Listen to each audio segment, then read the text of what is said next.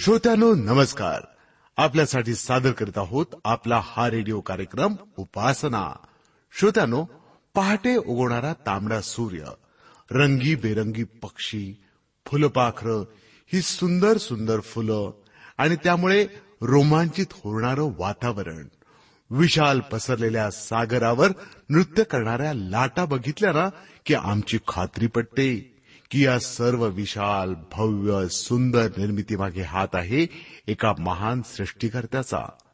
पण अजून त्याची आमची ओळख झालेली नाही. त्याच्या रूपाविषयी किंवा अस्तित्वाविषयी कितीतरी स्पष्टीकरणं आम्हाला दिली जातात. मग विश्वास ठेवायचा तरी कशावर? एवढ्याच करता आपण मन लावून आपला उपासना हा कार्यक्रम ऐका. आपल्या प्रश्नांची उत्तर मिळतील. आणि आता आता कानको आइकला एक भक्तिगीत। जीव तुझ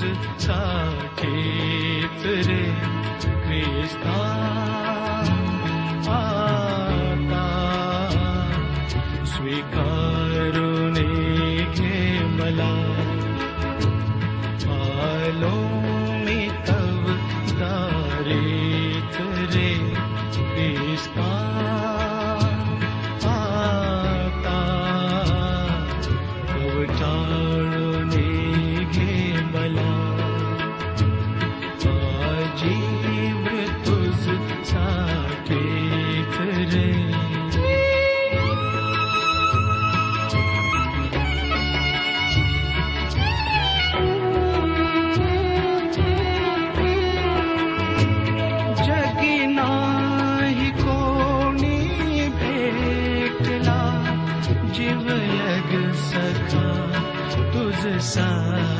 time.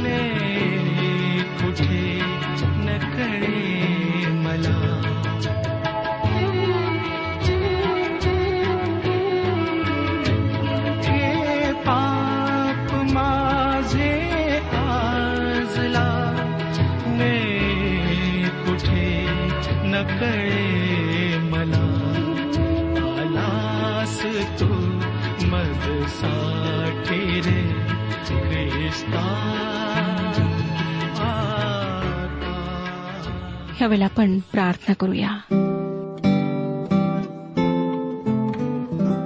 सर्वसमर्थ पवित्र परमेश्वर पित्या ही वेळ तू आम्हाला लाभू दिलीस आम्ही तुझे आभारी आहोत. खरोखर प्रभू जर तू आमचा सांभाळ केला नसतास आमचा हात पकडून तू आम्हाला चालवलं नसतंस तर आम्ही कधीच पडलो असतो नाश झालो असतो परंतु तूच आमच्यावर दया केलेली आहेस. आज आमची प्रार्थना आहे की आमच्या संपूर्ण शरीरावर मनावर विचारांवर तुझं नियंत्रण असू दे. प्रभू आम्ही तुझ्यापासून दूर जातो मोहपाशात पडतो. आमचं स्वतःवर नियंत्रण राहत नाही. आम्हाला तुझी गरज आहे तुझ्या मदतीची गरज आहे. तू आमच्यासोबत हो. अनेक आहेत प्रभू जे आजारी आहेत बिछाण्याला खिळलेले आहेत वृद्धावस्थेत आहेत जीवनाला कंटाळलेले आहेत. ज्यांचे अश्रू थांबत नाहीत. अशा सर्वांवर तू दया कर. आपली शांती त्यांना पुरेव आरोग्य पुरेव. प्रत्येकासोबत तू हो. आमची प्रार्थना आहे प्रभू की प्रत्येक कुटुंबामध्ये तुझा वास व्हावा. प्रत्येक कुटुंबाला तुझ्या उपस्थितीची जाणीव व्हावी. ही वेळ आम्ही तुझ्या पवित्र हातात देत आहोत. जे लोक आज तुझं वचन ऐकत आहेत त्यांना तू आशीर्वादित कर. ख्रिस्ताच्या पवित्र आणि गोड नावात मागितले आहे म्हणून तो ऐक. आमेन. श्रोतनो ह्या दिवसांमध्ये आम्ही करिंदकरास पहिले पत्र ह्याचं अध्ययन करीत आहोत आणि हे पत्र आम्हाला नवीन करारात सापडते. करिंदकरास पहिले पत्र ह्याच्या अकराव्या अध्यायाच्या दोन वचनांवर आम्ही विचार केला होता आणि तिसरं वचन मी आपणाकरिता वाचले होते. तिसऱ्या वचनाच्या पहिल्या भागावर मी आपणाला काही स्पष्टीकरण दिलेले आहे. अकरावा अध्याय तिसरं वचन. मी आपणाकरिता पुन्हा वाचत आहे. प्रत्येक पुरुषाचे मस्तक ख्रिस्त आहे स्त्रीचे मस्तक पुरुष आहे आणि ख्रिस्ताचे मस्तक देव आहे हे तुम्हाला समजावे अशी माझी इच्छा आहे. श्रोतनो ज्या लोकांनी ख्रिस्ताला स्वतःचे मस्तक केले ते चरित्रवान लोक होते. आणि जोपर्यंत त्यांचे मस्तक ख्रिस्त नव्हता तोपर्यंत ते चरित्रहीन होते. आणि ख्रिस्त मस्तक झाल्यानंतर त्यांचे चारित्र्य त्यांनी स्पष्ट केले आणि त्यांचे चारित्र्य बनले. पॉल हीच गोष्ट विचारत आहे. पुढे पॉल म्हणतो प्रत्येक स्त्रीचे मस्तक पुरुष आहे. या ठिकाणी स्त्री पुरुषातला हा संबंध विवाहाचा संबंध आहे. विवाहामध्ये स्त्री आपल्या पतीला प्रतिसाद देते.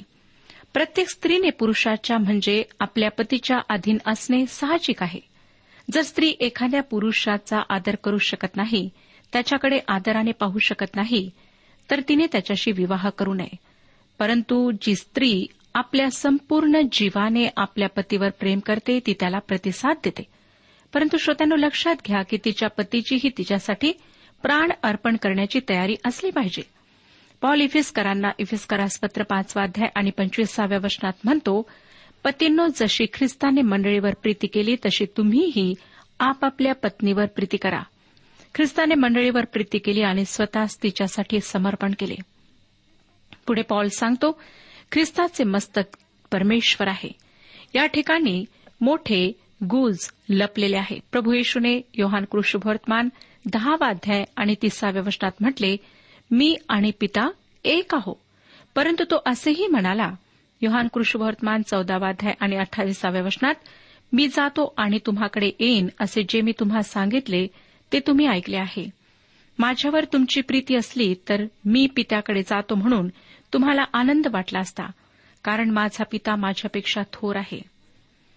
श्रोत्यानो माणसाला तारण्याच्या योजनेमध्ये त्याने स्वतःहून हीन दर्जा पत्करला व देवदूतांपेक्षा कमी असे त्याला करण्यात आले. तो या पृथ्वीवर अतिशय दीन अवस्थेमध्ये राहिला. पॉल फिल्पेकरास पत्र दुसरा अध्याय पाच ते सात वचनांमध्ये सांगतो अशी जी चित्तवृत्ती ख्रिस्त येशूच्या ठाई होती ती तुमच्या ठाई ही असो.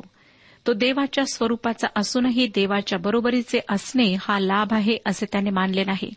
तर त्याने स्वतःला रिक्त केले. म्हणजे मनुष्याच्या प्रतिरूपाचे होऊन दासाचे स्वरूप धारण केले.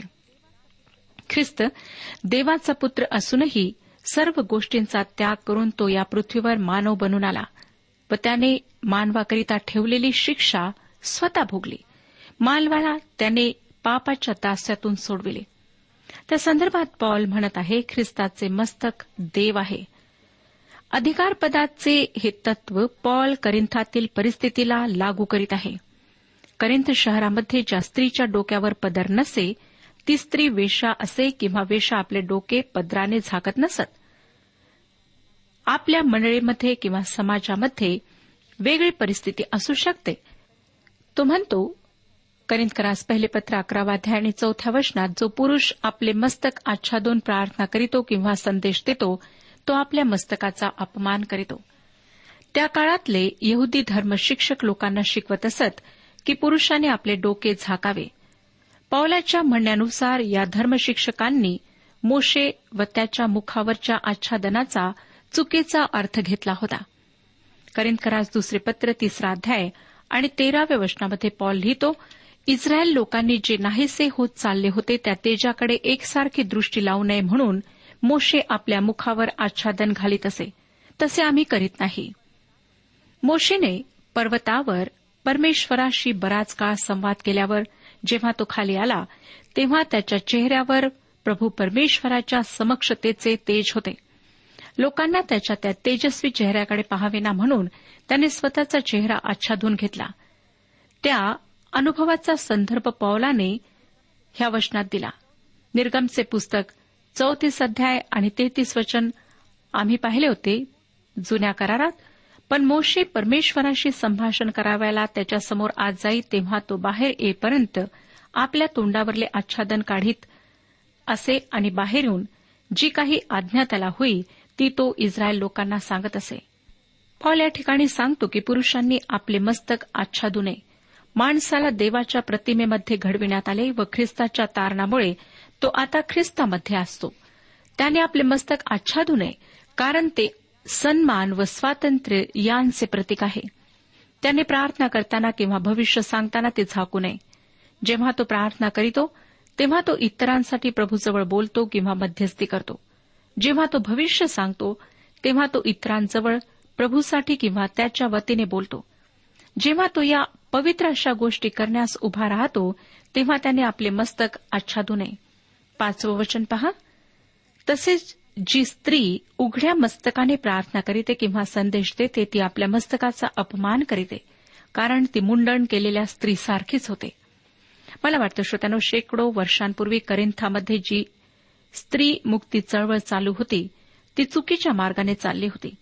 परंतु पॉल त्यांना सांगतो की पुरुषाने मस्तक आच्छादणे अयोग्य आहे तर स्त्रीने मस्तक आच्छादणे योग्य आहे. या ठिकाणी या वचनातल्या पोट वाक्याकडे मला तुमचे लक्ष केंद्रित करू द्या. पॉल म्हणतो जी स्त्री प्रार्थना करते किंवा भविष्य सांगते याचा अर्थ स्त्रिया सभेमध्ये प्रार्थना करू शकतात आणि भविष्यही सांगू शकतात. म्हणजे ती सभेमध्ये बोलू शकते. काही लोक म्हणतात की स्त्रिया सभेत बोलू शकत नाहीत. त्यांनी सभेत बोलू नये. ते चूक आहे. जर परमेश्वराने स्त्रीला प्रार्थनेचे भविष्यवाद सांगण्याचे किंवा बोलण्याचे कृपादान दिले असेल तर ते वापरण्याचा स्त्रीला हक्क आहे. काही स्त्रियांना हा हक्क आहे. माझ्या माहितीतल्या काही स्त्रिया पवित्र शास्त्राच्या असामान्य अशा शिक्षिका आहेत. त्या पुरुषांपेक्षाही चांगल्या शिक्षिका आहेत. श्रोत्यानो परमेश्वराने ह्या बाबतीत कुठल्याही प्रकारचे बंधन घातलेले नाही. पॉल पुढे सांगतो की स्त्रियांनी सभेमध्ये आपल्या कृपादानाचा उपयोग करीत असताना आपले मस्तक झाकावे. अकरावाध्याय सहावं वचन. स्त्री जर आपले मस्तक आच्छादित नाही तर तिने आपले केस कातरून घ्यावे. परंतु जर केस कातरून घेणे किंवा मुंडन करणे स्त्रीला लाजीरवाणी गोष्ट आहे तर तिने आपले मस्तक आच्छादावे. लक्षात घ्या श्रोत्यानो की ही गोष्ट विशेष रीतीने करिंथातल्या मंडळीस लागू पडणारी आहे. करिंथात वेशाच केवळ आपले मस्तक आच्छादत नसत आणि अॅफ्रोटाईट देवीच्या मंदिरात तिला वाहिलेल्या कुमारिका म्हणजे मंदिरातल्या वेशा आपले डोके मुंडीत असत. ज्या स्त्रिया आपले डोके आच्छादत नसत त्या वेशा होत्या. असं दिसतं की करिंथातील मंडळीमध्ये अशा काही स्त्रिया होत्या की त्या म्हणत आम्हाला सर्व गोष्टींची मोकळीक आहे म्हणून आम्ही डोक्यावर पदर घेणार नाही. पॉल अशा बाबतीत त्यांना सांगतो की स्त्रियांनी आपले मस्तक आच्छादावे कारण त्या परमेश्वराच्या अधीन आहेत. स्त्रिया आपले मस्तक आच्छादून त्या परमेश्वराच्या अधीन आहेत हे दर्शवितात. हे झाले करिंथातील मंडळीविषयी. आता या तत्वाला आपण आमच्या आधुनिक स्थितीसाठी कसे लागू करून घेऊ शकतो ते पाहूया. या तत्वाविषयी पवित्र शास्त्रातील दुसरे उतारे अधिक माहिती देतात. तिमथ्याला पहिले पत्र दुसरा अध्याय आठ ते दहा वचने मी आपणाकरिता काही वचने वाचत आहे. प्रत्येक ठिकाणी पुरुषांनी राग व विवाह सोडून पवित्र हात वर करून प्रार्थना करावी अशी माझी इच्छा आहे. तसेच स्त्रियांनी स्वतः साजेल अशा विषयाने आपणास भिडस्तपणाने व मर्यादाने शोभावे. केस गुंफणे आणि सोने मोते व मौल्यवान वस्त्रे ह्यांनी नव्हे तर देवभक्ती स्वीकारलेल्या स्त्रिया शोभते तसे सत्कृत्यांनी आपणा शोभावे. श्रोत्यानो तो म्हणतो की स्त्रीने उपासना चालवताना आपले पवित्र हात उंचावून परमेश्वराची स्तुती आराधना करायची असेल तर तिने स्वतःला सजवून लोकांचे लक्ष स्वतःकडे आकर्षित करून घेऊ नये. स्पष्ट सांगायचे झाले तर स्त्रियांनी उपासनेच्या वेळेस आपल्या शारीरिक सौंदर्याकडे कोणाला आकर्षून घ्यायचा प्रयत्न करू नये. म्हणजे तिने स्वतःच्या शारीरिक सौंदर्याचा अजिबात उपयोग करू नये. त्यामुळे ती आपल्या स्वतःच्या अविश्वासणाऱ्या पतीलाही ख्रिस्ताकडे आकर्षित करून घेऊ शकत नाही. याविषयी पवित्र शास्त्र आम्हाला पेत्राचे पहिले पत्र तिसरा अध्याय पहिलं वचन तिसरं वचन आणि चौथे वचन ह्यामध्ये सांगते. पेत्राचे पहिले पत्र तिसरा अध्याय पहिलं वचन तिसरं वचन आणि चौथं वचन. तसेच स्त्रियांनो तुम्हीही आपापल्या पतीच्या अधीन असा तुमची शोभा केसाचे गुंफणे सोन्याचे दागिने घालणे किंवा उंची पोशाख करणे ह्यात बाहेरून दिसणारी नसावी तर जो सौम्य व शांत आत्मा देवाच्या दृष्टीने बहुमूल्य आहे त्याची म्हणजे अंतकरणातील गुप्त मनुष्यपणाची अविनाशी शोभा असावी. पवित्र शास्त्र आम्हाला सांगते की स्त्री आपल्या शारीरिक सौंदर्याच्या आकर्षणाने पतीला ख्रिस्ताकडे वळू शकत नाही. त्याचा अर्थ असा नाही की तिने पतीसाठी आकर्षक असू नये. परंतु ह्याचा अर्थ असा आहे की शारीरिक आकर्षणाने पत्नी आपल्या पतीला ख्रिस्तासाठी जिंकू शकत नाही. श्रोत्यानो या बाबतीत स्त्रियांनी सतर्क राहायला हवे. पवित्र शास्त्रामध्ये केवळ स्त्रियांना त्यांच्या वर्तनाविषयी सूचना दिलेल्या आहेत असे नाही तर पुरुषांनाही देण्यात आलेल्या आहेत. पेत्राचे पहिले पत्र तिसरा अध्याय आणि सातव्या वचनात पेत्र म्हणतो पतींनो तसेच तुम्ही आपल्या स्त्रियांबरोबर त्या अधिक नाजूक व्यक्ती आहेत म्हणून सुज्ञतेने सहवास ठेवा. तुम्ही उभयता जीवनरूपी कृपादानाचे समायिक वतनदार आहात. म्हणून तुम्ही त्यांना मान द्या. म्हणजे तुमच्या प्रार्थनात व्यत्यय येणार नाही. श्रोत्यानो पती व पत्नीची एकमेकांविषयी सारखीच जबाबदारी आहे. आजकाल पुष्कळ कुटुंबामध्ये प्रार्थना जीवन दुबळे झाले आहे. कारण पती पत्नींचे एकमेकांबरोबर सामंजस्य नाही पटत नाही. पुढे जाऊन पॉल पुरुषांसाठी जे तत्व त्याने मांडले आहेत ते पुन्हा सांगतो. अकरावाध्याय सात ते नऊ वचने वाचूया. पुरुष देवाची प्रतिमा व वैभव असल्यामुळे त्याला मस्तक आच्छादन करणे योग्य नाही. स्त्री तर पुरुषाचे गौरव आहे. कारण पुरुष स्त्रीपासून झाला नाही तर स्त्री पुरुषापासून झाले. कारण पुरुष स्त्रीसाठी निर्माण झाला नाही तर स्त्री पुरुषासाठी निर्माण झाली.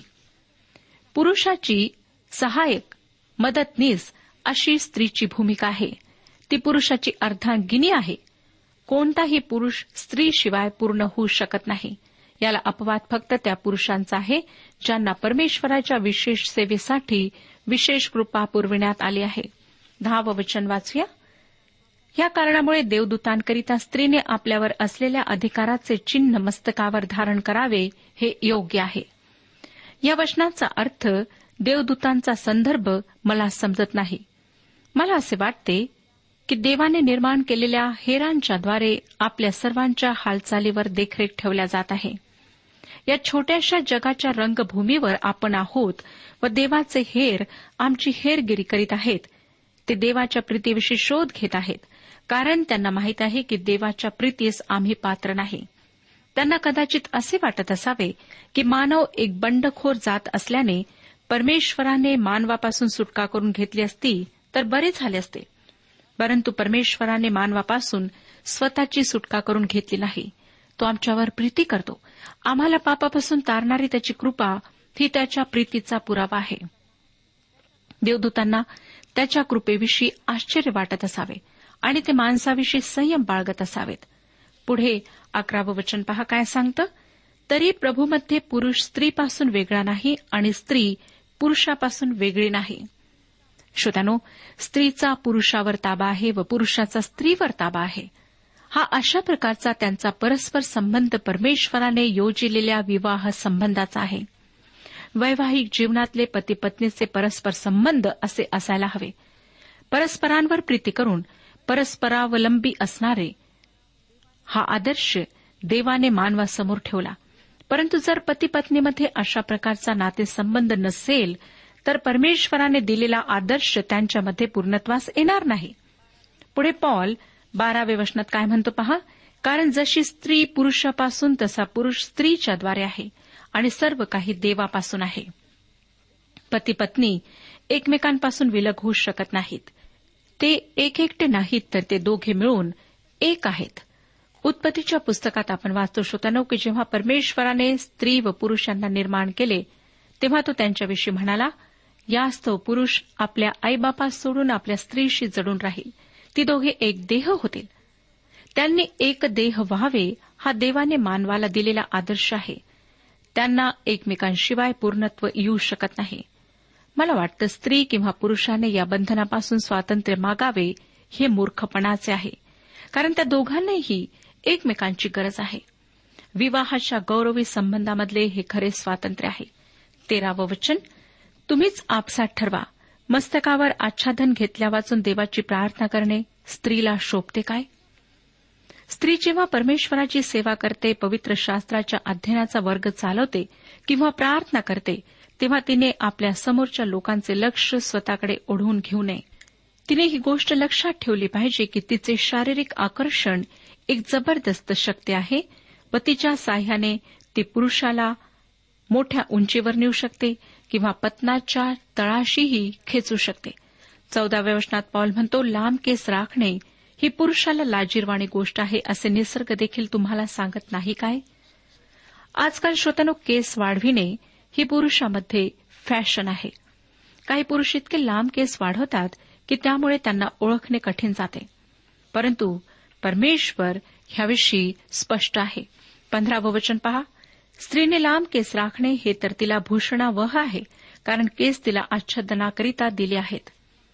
आज आम्हाला ख्रिस्तामध्ये मोकळीक आहे. केसांची लांबी हा येथे वादाचा मुद्दा नाही तर त्या कृतीच्या मागचा हेतू हा येथे वादाचा मुद्दा आहे. अनेक पुरुष केस वाढवतात कारण त्यांच्यासाठी ते बंडखोरी दर्शवितात. पुष्कळ स्त्रिया केस कापतात कारण त्यांच्यासाठी ते बंडखोरीचे चिन्ह आहे. जितके आम्ही परमेश्वरापासून दूर जाऊ तितकी आमची नैतिक मूल्य बदलत जातील. जे चांगले आहे ते आम्हाला अयोग्य निरर्थक वाटेल. व जे अपायकारक आहे ते आम्हाला उपयुक्त वाटू लागेल. श्रोत्यानो आज परमेश्वराचं वचन स्वतःच्या जीवनाला लागू करा. सोळावं वचन मी वाचत आहे. तरी जर कोणी वितंडवादी दिसला तर आपल्यात अशिरीत नाही आणि देवाच्या मंडळातही नाही. तो म्हणतो की केस कापणे किंवा पोशाख कसा असावा हे फार महत्त्वाचे नाही तर आपल्या वागण्यातून बंडखोरी दिसते काय हे पारखणे महत्त्वाचे आहे. श्रोत्यानो स्वतःच्या जीवनाचा आज आपण आढावा घ्या. आपण कशाप्रकारे वागत आहात? कशाप्रकारे व्यवहार करीत आहात? आपली जी राहण्याची पद्धती आहे ती कशी आहे? जर ती देवाला गौरव देणारी नाही तर परमेश्वर आपणाशी बोलत आहे. जर आपण परमेश्वराच्या वचनाच्या विरुद्धात वागत आहात तर परमेश्वराचं वचन स्पष्टपणे आपणाकडे आलेलं आहे. म्हणून श्रोत्यांनो थोडा वेळ गंभीरपणे विचार करा. ह्या वचनाला आपल्या जीवनाला लागू करा आणि पहा की परमेश्वर आपणाला काय सांगत आहे. अठराव्या वचनापासून पुढे वाचूया. कारण प्रथम हे की तुम्ही मंडळी ह्या नात्याने एकत्र जमतात तेव्हा तुम्हात फुटी असतात. असे मी ऐकतो व ते काही अंशी खरे मानतो. कारण तुम्हामध्ये जे पसंतीस उतरलेले आहेत ते प्रगट व्हावे म्हणून तुम्हामध्ये पक्षभेद असलेच पाहिजेत. यामुळे जेव्हा तुम्ही एकत्र जमता तेव्हा प्रभूभोजन करणे शक्य नसते. कारण भोजन करतेवेळी प्रत्येक जण आपले घरचे जेवण दुसऱ्यापूर्वी जेवतो. एक भुकेला राहतो तर एक मस्त होतो. खाणेपिणे करण्यास तुम्हा आपली आपली घरे नाहीत की काय? की तुम्ही देवाच्या मंडळीस धिकारून ज्यांच्याजवळ काही नाही त्यांना लाजविता? मी तुम्हाला काय म्हणू? ह्याविषयी मी तुमची वाहवा करू काय? मी तुमची वाहवा करीत नाही. कारण जे मला प्रभूपासून मिळाले तेच मी तुम्हाला सांगितले आहे की ज्या रात्री प्रभू येशूला धरून देण्यात आले त्या रात्री त्याने भाकर घेतली. पौलाला हे थेट प्रगटीकरणाद्वारे मिळाले. पंधरावा अध्याय तिसऱ्या वचनात तो म्हणतो कारण मला जे सांगण्यात आले ते मी तुम्हा सांगून टाकले. त्यापैकी मुख्य हे की शास्त्राप्रमाणे ख्रिस्त तुमच्या आमच्या पापांबद्दल मरण पावला. पावलाला शुभवर्तमानाचे थेट प्रगटीकरण मिळाले व प्रभूभोजनाचे त्याला थेट प्रगटीकरण मिळाले. प्रभूने त्याला त्याविषयी विशेष सूचना दिल्यात. लक्षात घ्या श्रोत्यानो की जेव्हा प्रभू येशूने आपल्या शिष्यांबरोबर शेवटले भोजन घेतले तेव्हा पॉल त्यांच्यासह नव्हता. म्हणजे प्रभूभोजनाच्या स्थापनेच्या वेळेस तो त्यांच्याबरोबर नव्हता. त्या काळातला करिंथातला प्रभूभोजनाचा विधी व आजचा आम्ही पाळत असलेला विधी यांच्यामध्ये फारसा संबंध नाही. कारण दोन्ही वेळची परिस्थिती भिन्न होती. त्या काळात प्रभूभोजनाचा विधी सामूहिक भोजनाच्या आधी पाळला जाई व तो बहुतेक घरामध्ये प्रतिदिनी पाळला जाई. प्रेषितांच्या कृत्यांच्या पुस्तकात प्रेषितांची कृत्ये दुसरा अध्याय सेहेचाळीस आणि सत्तेचाळीस वचने सांगतात ते दररोज एक चित्ताने व तत्परतेने मंदिरात जमत असत घरोघरी भाकर मोडीत असत आणि देवाची स्तुती करीत हर्षाने व सालस मनाने जीवित. सर्व लोक त्यांना प्रसन्न असत. आणि प्रभू तारण प्राप्त होत असलेल्या माणसांची दररोज त्यांच्यात भर घालीत असे. परंतु आज तशा प्रकारची स्थिती नाही. पॉल त्यांना ह्या ठिकाणी आज्ञा करीत आहे. तो त्यांना म्हणत आहे मी तुमची वाहवा करीत नाही. कारण तुम्ही एकत्र मिळता तेव्हा अधिक चांगले होण्यास नाही तर अधिक वाईट होण्यास मिळता. म्हणजे त्यांनी मोठ्या आध्यात्मिक आशीर्वादांसाठी एकत्र यायला हवे होते परंतु तसे झाले नाही. पॉल या ठिकाणी एखाद्या स्मारकाविषयी किंवा इमारतीविषयी बोलत नाही तर तो खऱ्या मंडळीविषयी जे खऱ्या विश्वासणाऱ्यांच्या एकत्र येण्याने तयार होते त्याविषयी बोलत आहे. आज जेव्हा आपण मंडळीविषयी बोलतो तेव्हा आमच्यासमोर इमारत येते. विश्वासणाऱ्यांचा समूह येत नाही. श्रोत्यानो आज आमच्यामध्ये ह्यामुळेच फूट पडलेली आहे. करिंदकरांमध्ये फुटे होत्या हे आपण पहिल्याच अध्यात पाहिले. जेव्हा ही मंडळी एकत्र येई तेव्हा ते स्वतःबरोबर आपसातल्या फुटी व कलह सुद्धा घेऊन येत असत. ते प्रभू भोजनाच्या वेळेसही आपसात फुटी बाळगत असत. पॉल या ठिकाणी परमेश्वर मंडळीत फूट का पडू देतो ह्याचे कारण देत आहे. आजकाल श्रोत्यानो मंडळांमध्ये अनेक लोक अविश्वासणारे आहेत. ते मंडळीचे केवळ सभासद आहेत. परमेश्वर त्यांना बाहेर काढू इच्छितो. हे लोक पाखंडी मते तयार करून संप्रदाय बनवतात. पॉल हेच म्हणत आहे तुम्हामध्ये जे पसंत केलेले आहेत ते प्रगट व्हावे म्हणून तुम्हामध्ये फुटी असल्यास पाहिजेत. तो म्हणत आहे तुम्ही एकत्र एका ठिकाणी येता तेव्हा प्रभूभोजन करणे शक्य होत नाही. त्यांच्या सहभोजनाच्या वेळेस ते ज्या प्रकारे वागले त्यामुळे त्यांना प्रभूभोजन घेणे शक्य होत नव्हते. अशा वेळेस प्रभूभोजनाचा विधी ते पार पाडू शकत नसत. श्रोत्यानो आज आम्हाला पाहायचे आहे की आमच्या मंडळांमध्ये काय स्थिती आहे. आमच्या स्वतःच्या आत्मिक जीवनाची काय स्थिती आहे. जर आम्ही चुकत आहोत तर प्रभू समोर येऊया आपल्या पापांबद्दल पश्चाताप करूया क्षमा मागूया आणि आपला संबंध परमेश्वराशी व्यवस्थित करूया. परमेश्वर ह्या विषयात आपले मार्गदर्शन करो आणि आपणाला आशीर्वाद देऊ आजच्या उपासना कार्यक्रमात परमेश्वराच्या जिवंत वचनातून मार्गदर्शन आपण ऐकलं. आजच्या या वचनातून आपणास काही आशीर्वाद मिळाला असेल यात काही शंका नाही. सुदैव जीवनविषयक काही शंका असल्यास किंवा काही प्रश्न असल्यास किंवा काही प्रार्थना निवेदन असल्यास पत्राद्वारे आम्हास अवश्य कळवा. आम्हाला अगदी आनंदच होईल. पत्र व्यवहारासाठी आमचा पत्ता लिहून घ्यावा. कार्यक्रम उपासना पोस्ट बॉक्स क्रमांक एक शून्य दोन बेझनबाग नागपूर पिनकोड क्रमांक चार चार शून्य शून्य शून्य चार. आमचा ईमेल अॅड्रेस आहे Marathi T T B at radio eight eight two dot com. Email address पुन्हा एकदा ऐका Marathi T T B at radio eight eight two dot com. बरं तर आता इथेच थांबूया कारण आपल्या कार्यक्रमाची वेळही संपत आलेली आहे. पुन्हा आपली भेट आपल्या पुढल्या कार्यक्रमात तोपर्यंत नमस्कार.